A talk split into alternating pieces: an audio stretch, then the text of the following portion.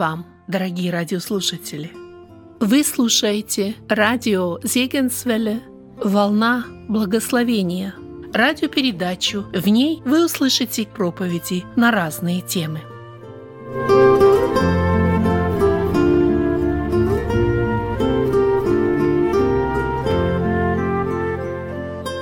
Евангелие от Матфея, 7 глава. На ней оканчивается Нагорная проповедь Иисуса Христа. И сегодня перед нами последние стихи этой проповеди. Вот уже более 30 раз мы с вами вглядываемся в этот шедевр гомилетического искусства нашего Господа. И вы знаете, в отличие от современных проповедников, Иисус Христос не заканчивает свою проповедь каким-то общим призывом, э, чем-то таким ободряющим. Напротив, мы находим, что последние Его слова весьма предостерегающе действует на каждого из нас. Он предостережение дает нам. Четыре таких предостережения. Итак, я читаю седьмую главу Евангелия от Матфея с 24 стиха. 7.24, Евангелие от Матфея. «Итак, всякого, кто слушает слова Моисии и исполняет их, уподоблю мужу благоразумному, который построил дом свой на камне. И пошел дождь, и разлились реки, и подули ветры, и устремились на дом тот, и он не упал, потому что основан был на камне. А всякий, кто слушает сии слова мои и не исполняет их, уподобится человеку безрассудному, который построил дом свой на песке, и пошел дождь, и разлились реки, и подули ветры, и налегли на дом тот, и он упал, и было падение его великое. И когда Иисус окончил слова сии, народ дивился учению его, ибо он учил их как власть имеющий, а не как книжники и фарисеи. Я думаю, что все мы заметили, что вот этот отрывок начинается со слова «итак». В 24 стихе мы читаем «итак», и дальше Иисус Христос приводит вот эти два сравнения. Слово «и так» как бы подводит итог, подводит черту под всей Нагорной проповедью. Иисус Христос до этого говорил, «Итак, я хочу, чтобы все вы входили тесными вратами». То есть надо знать, как входить в Царство Божье. Дальше, когда вы будете туда входить тесными вратами, вас могут подстерегать лжеучителя, поэтому будьте осторожны, берегитесь лжеучителей. Поэтому уже насчитываем два предостережения нашего Господа. Третье Третье предостережение. Смотрите, будьте осторожны, не обманывайтесь потому что в конце вы, ваш обман может вдруг обнаружиться. Это то, о чем мы читали с вами в прошлый раз. Не всякий, говорящий мне «Господи, Господи», попадет в Царство Небесное, но исполняющий вот это слово, которое я говорю. И вот этот отрывок, который мы только что прочитали, с 24 по 29 стихи, он в принципе о том же.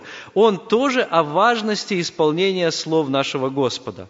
Он о том, что нашу волю невозможно заменить заменить, вернее, нашей волей невозможно заменить волю Божью. Это четвертое предостережение, о котором здесь говорит Христос. Его можно передать следующими словами.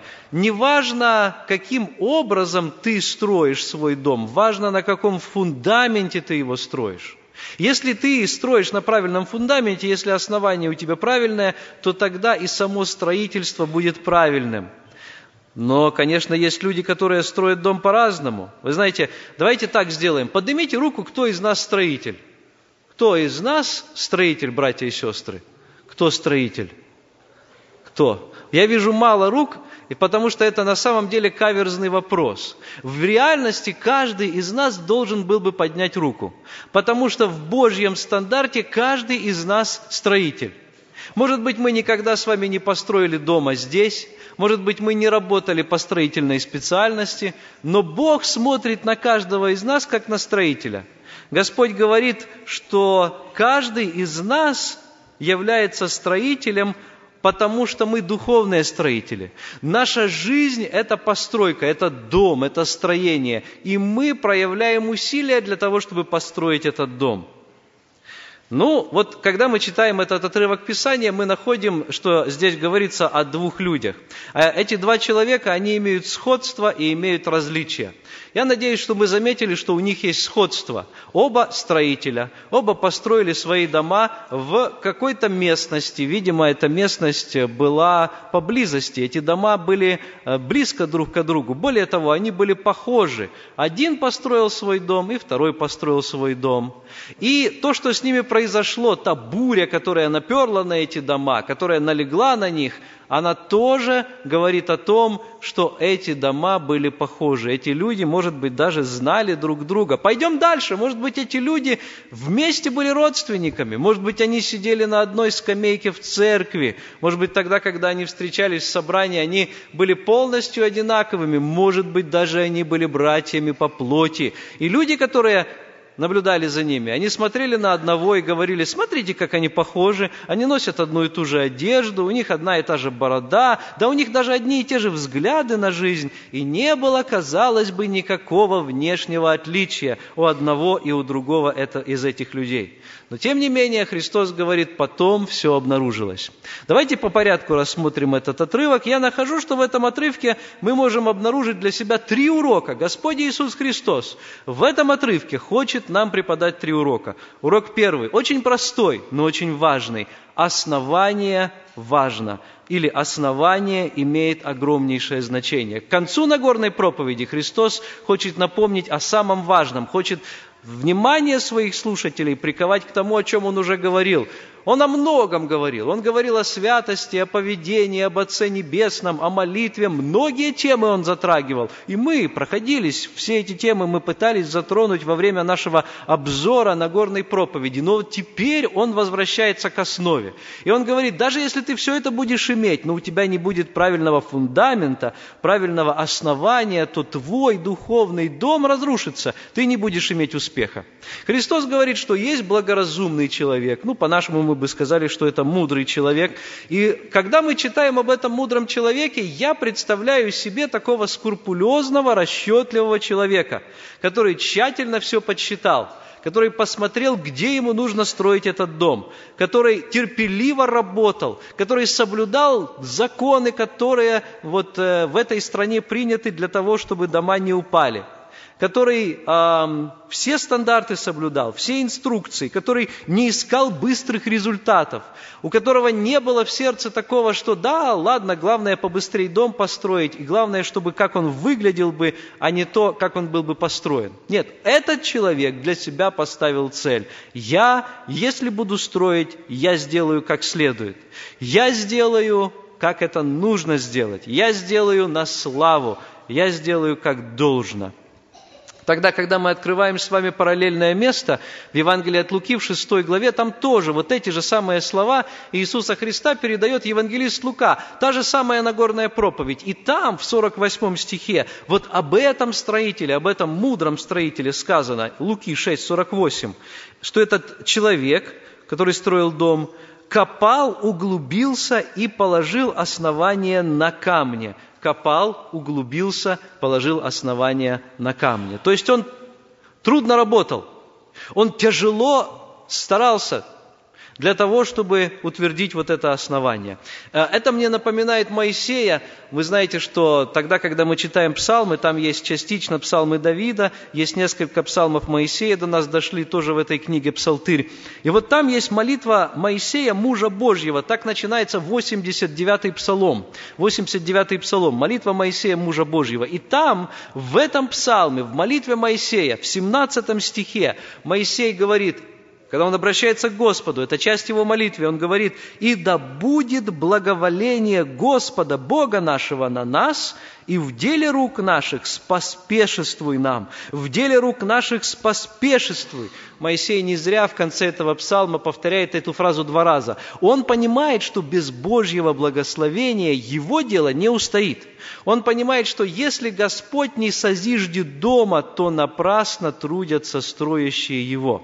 И поэтому я убежден, что этот мудрый человек, этот благоразумный строитель, о котором говорит Христос, это не просто человек, который взял сделал блупринт, взял чертеж и решил, я буду поступать по правилам. Это был духовный человек.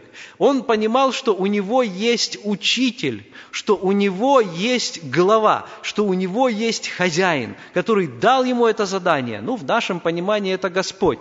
И он решил, я не умнее Господа, я не буду навязывать ему свою волю. Он мне сказал, как строить, и я буду строить в точности так, как я читаю в этом плане. Мне дан этот план, и я не буду от него отступать ни налево, ни направо. Помните, кому такое было сказано? Поучайся в книге сей день и ночь, и не отступай от нее ни налево, ни направо. Кому?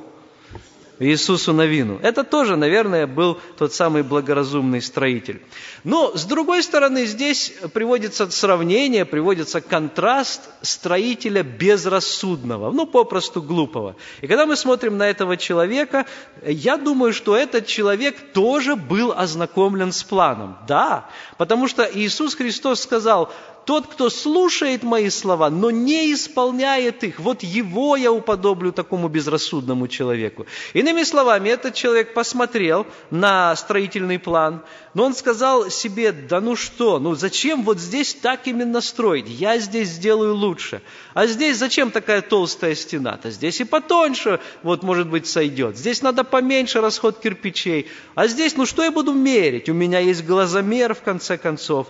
У этого человека таким образом другие цели. Если первый живет волей своего господина, если для первого писанный закон является первостепенной целью, чтобы его исполнять, то второй считает свое мнение главнейшим, свои чувства, свои импульсы, свои мнения, свои желания, собственные желания у него на первом месте. Он таким образом себя ставит выше Господа.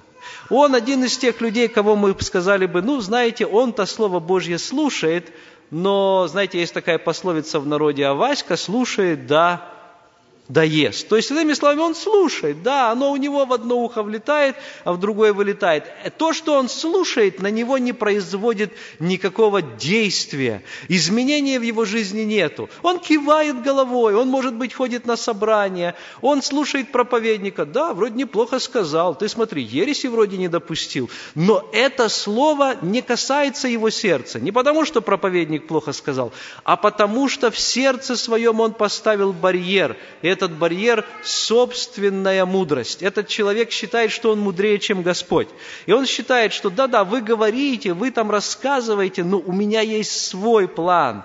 Главное, что дом мой внешне не отличается от другого дома. Значит, у меня все в порядке. Значит, все будет нормально.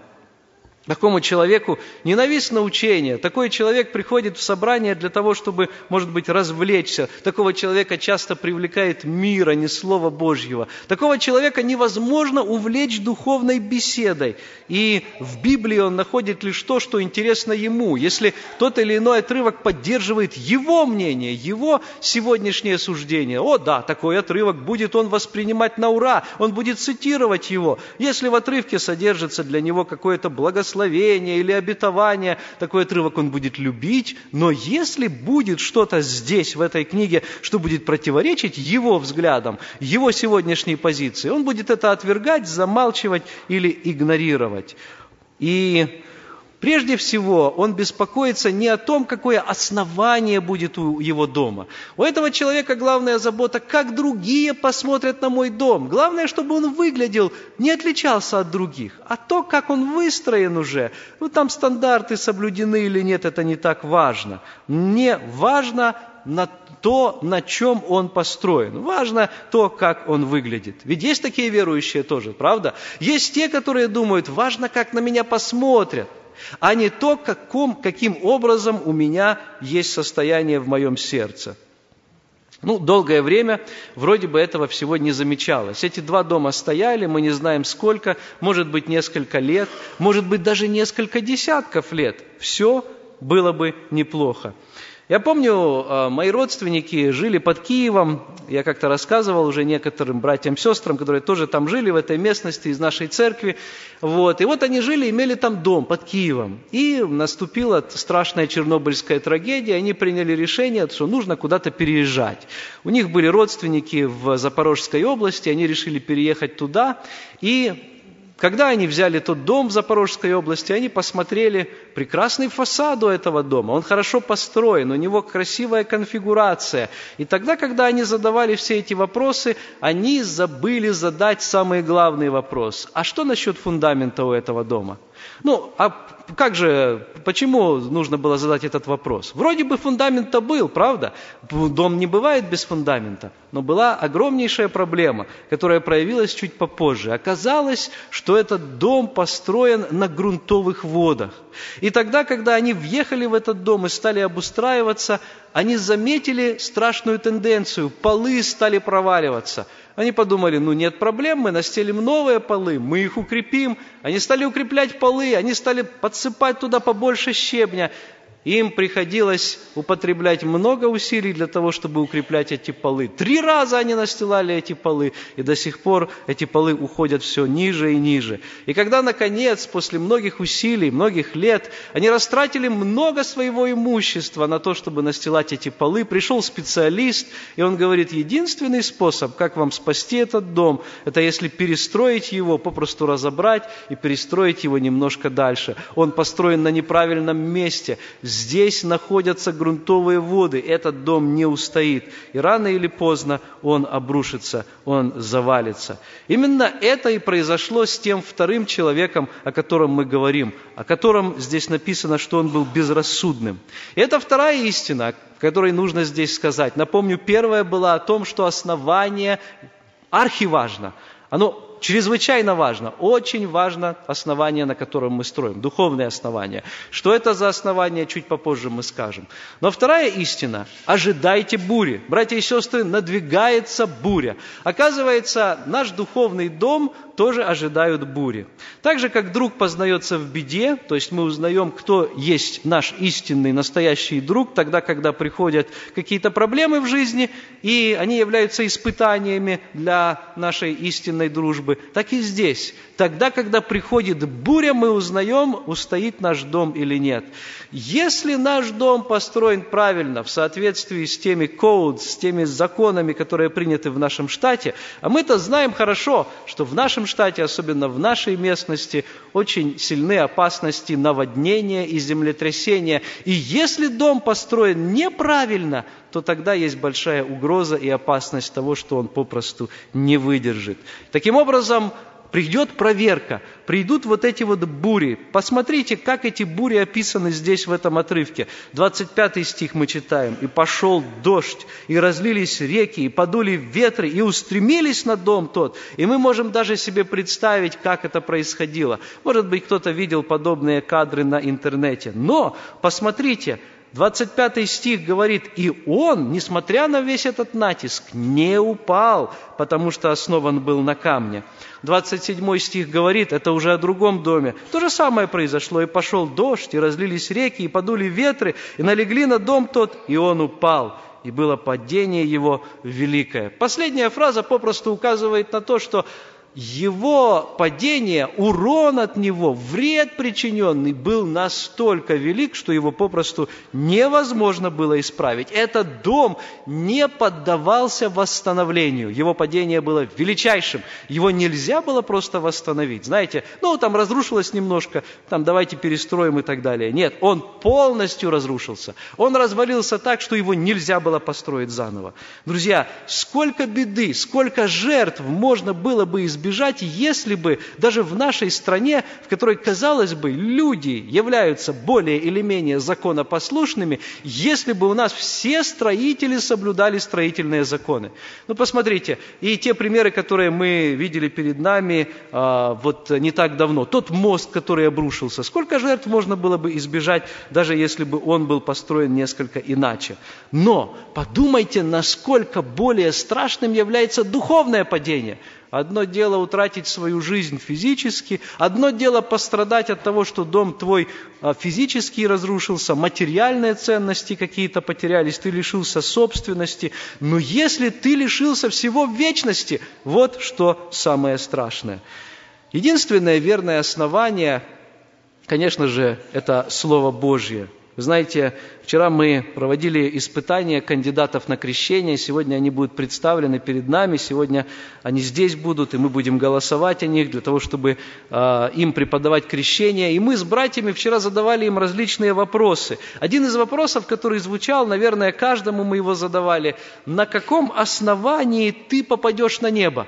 Ну, конечно, мы спрашивали, ты уверен, что есть небеса? И каждый из братьев и сестер отвечал, да. Хорошо, а ты уверен, что ты туда попадешь? Да. Следующий вопрос, а на каком основании ты в этом уверен? И мы были настолько рады тогда, когда каждый из них отвечал, я уверен в этом не потому, я уже, конечно, своими словами перефразирую, не потому, что мне мама сказала, не потому, что мне братья сказали, не потому, что у меня просто хорошее чувство в сердце моем такое, и вот я смотрю в будущее с надеждой, а потому, что у меня есть верное основание, и это верное, надежное основание – Слово Божье. Вот это самое лучшее основание – Братья и сестры, очень важно, чтобы мы знали Слово. Очень важно, чтобы мы пребывали в Слове. Не так давно, когда я вернулся с Украины, мне рассказали одну историю. Оказывается, на Украине до сих пор есть проблема с людьми, которые не знают английского языка. Казалось бы, уже везде его изучают, уже каждый второй должен был бы его знать. И вот я слышу о том, что приехала группа миссионеров, среди них одна девочка, ну там или девушка, вот, и что-то с ней произошло. Они уже на вокзале, они уезжают в Киев, и что-то с ней произошло, ее повели в медпункт, а с ней переводчица. Переводчица спрашивают, послушай, что с ней случилось? А та спрашивает у девочки, девочка ей отвечает, переводчица говорит, вы знаете, ее укусила оса, давление у нее резко падает. Ей берут и быстро делают укол. В это время одна из ее родственниц, которая тоже находится в этой миссионерской группе, спрашивает, а у нее медицинское образование, она спрашивает, что вы ей колите, скажите, потому что я знаю ее болезни, быстренько скажите мне, что, ей, что вы ей колите. Она ужаснулась, когда ей сказали тот препарат, потому что вместо того, чтобы остановить ухудшение ее состояния, этот препарат привел к тому, что давление продолжало стремительно падать. И вдруг переводчица спохватилась, нет, говорит, ее не оса укусила, это, это наверное, был комар. Она попросту не знала правильных слов – Представляете, как одно слово может повлиять буквально даже на жизнь человека? Братья и сестры, так и мы. Если мы основываем нашу жизнь на неправильных словах, если не на словах Иисуса Христа и Священного Писания, а на словах каких-нибудь лжеучителей, каких-нибудь основателей культов, каких-нибудь горе-проповедников и так далее, которые, может быть, частично берут отсюда, но на самом деле разбавляют своим, на самом деле добавляют хотя бы одну ложку дегтя в эту бочку меда, то мы находимся на шатком основании – то мы, братья и сестры, строим на неправильном фундаменте. Наша жизнь, наша духовная жизнь, наша судьба в вечности, наша вечная жизнь, наконец, подвергается опасности.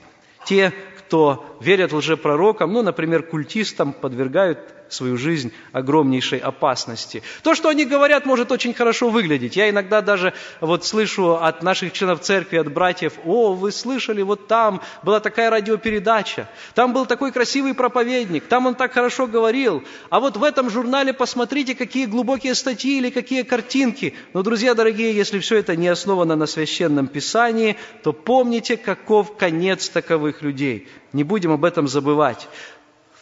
Итак, картина Иисуса Христа, которую он рисует, эти дома некоторое время стоят вместе.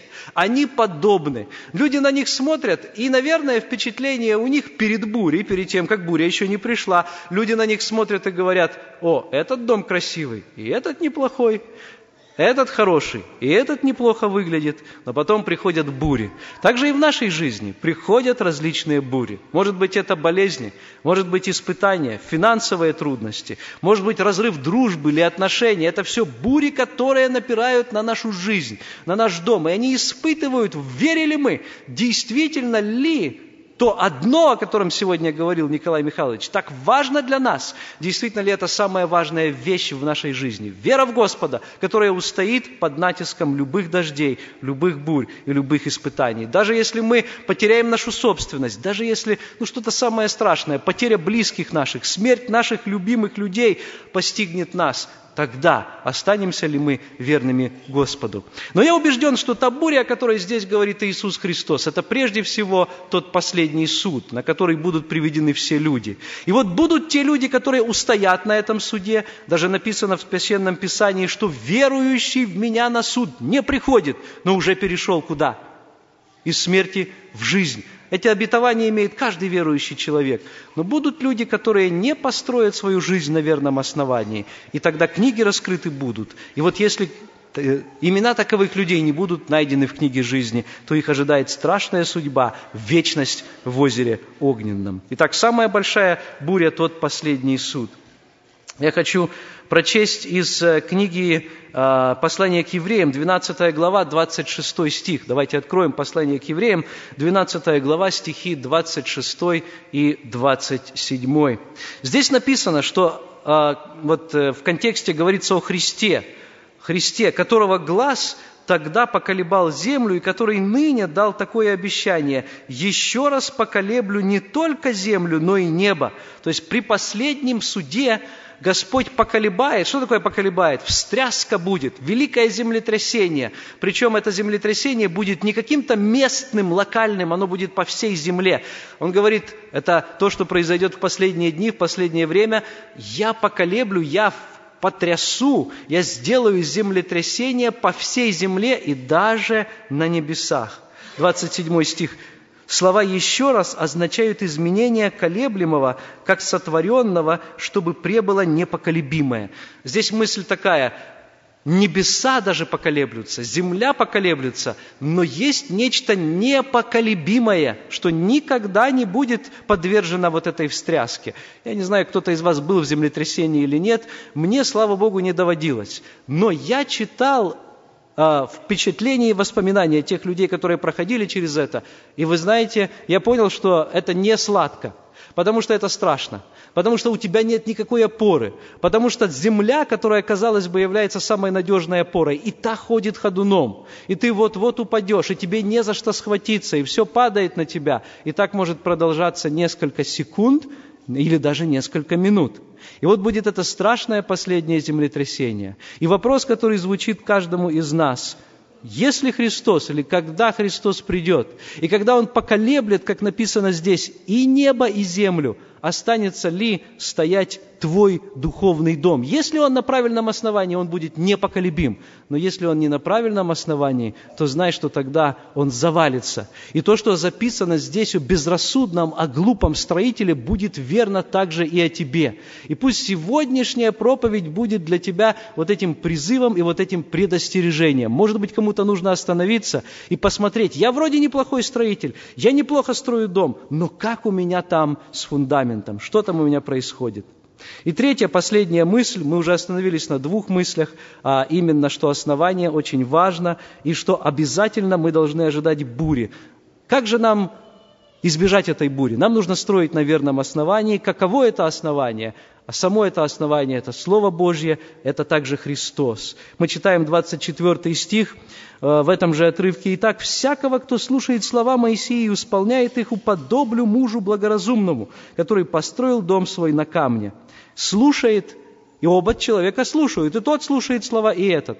Но отличие у них в том, что этот исполняет, а тот не исполняет. Таким образом, в чем заключается это основание? В исполнении. В исполнении чего? Учения Иисуса Христа. Если мы не просто слушаем, но исполняем то, что Господь нам говорит, вот тогда мы в действительности идем дорогой правильной, мы тогда строим наш дом на верном основании. Слово, которое здесь употребляется, а, строить на камне, это значит каменистое основание, это твердая скала. Иисус Христос употребляет слово Петра, строить на этой скале, Он указывает именно на себя – вообще смысл вот камня, смысл скалы в Священном Писании мы часто видим, еще утверждается из Ветхого Завета. Господь называется скалой. Псалмопевец в 17-м псалме э, вот говорит такие слова со второго стиха, Псалом 17 стих 2. «Возлюблю Тебя, Господи, крепость моя». Мы и поем этот псалом тоже. «Господь твердыня моя и прибежище мое, избавитель мой, Бог мой, скала моя, на Него я уповаю, щит мой, рог спасения моего и убежище моего. э, и убежище мое. То есть Господь силен, Господь твердыня, Господь крепость. Укрепленные города строили раньше на каменистом основании, на горах, для того, чтобы их невозможно было легко взять. Так и наш Господь, Он крепкая башня, Он является этим крепким огромным камнем и скалой. Помните этот символ из книги Даниила, когда все земные царства были разрушены, но была эта скала, которая разрушила все эти царства. Это была скала, которая ударила в ноги истукану, и он весь разрушился в сне на Навуходоносора. И эта скала был Господь.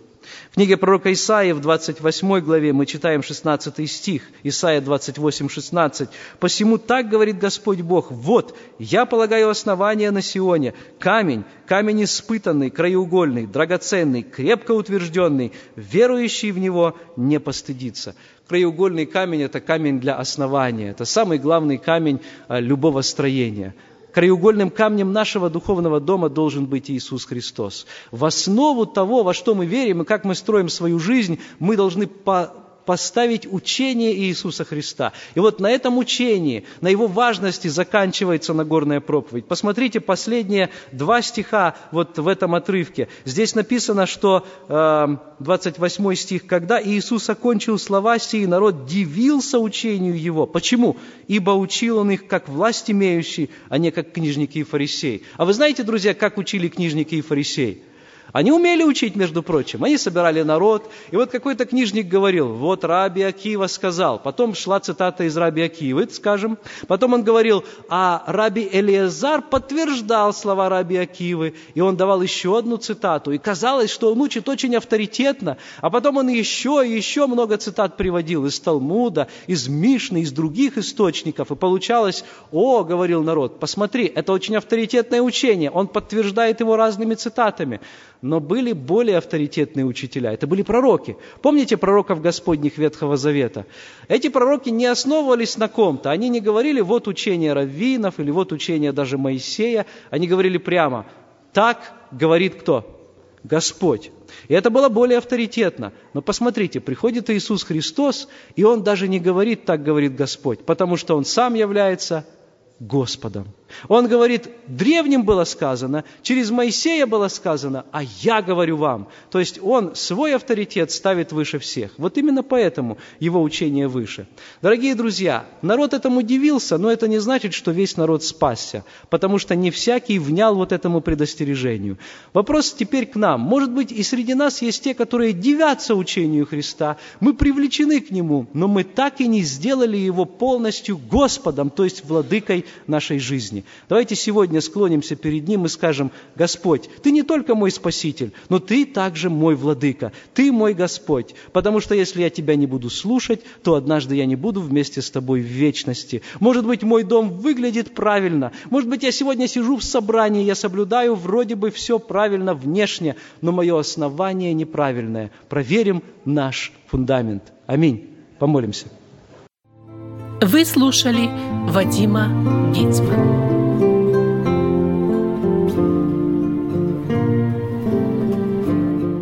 Вы слушали радио Зекинсвелле «Волна благословения», город Детмалт, Германия. Дорогие радиослушатели, мы желаем вам Божьих благословений.